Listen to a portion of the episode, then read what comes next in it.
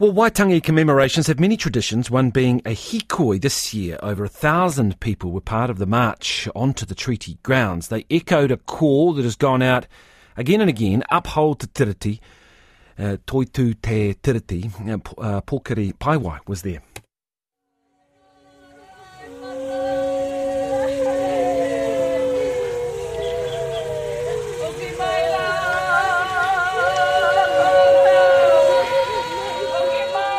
The Hikoi arrived at the treaty grounds bringing with them a strong message.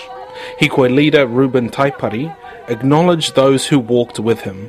They are the raukura.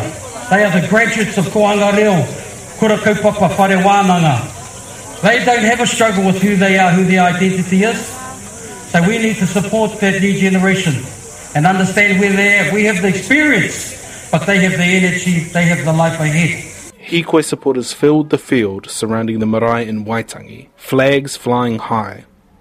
The Hikoi grew gradually over the five day journey from Te Rerenga Wairua, the tip of the North Island, with people even joining from Australia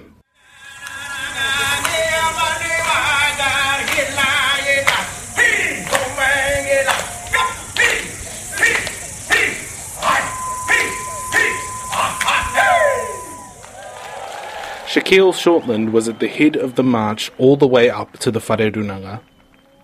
He says the Hikoi's kaupapa is simple. It's He Whakaputanga, the Declaration of Independence signed by several Māori chiefs in 1835, and Te Tiriti. Here he says the marchers came together to fight against the government's policies. Me te kāwanatanga e tāmi e pēhi ana i tō tātou ao Māori, tō tātou reo Māori, tō tātou tikanga Māori. Koe ara te tikanga i whakarau i ka aiwe nei tangata. Shaquille Shortland says the important things for Te Ao Māori are the language, tikanga, kaumātua kuia, all the way to their descendants. Here, he says, mokopuna know what is best for their future. Kei wēnei o ngā tangata te hakaautu mo te āpōpōtanga o tātou. Kei ngā tamariki mokopuna e mōhio pūana he hanga mea pai mo tō rātou ake ao. Ka taia e rātou te mahi a wera mahi. Hikoi leaders hope the movement continues and the fight for their mokopuna marches on.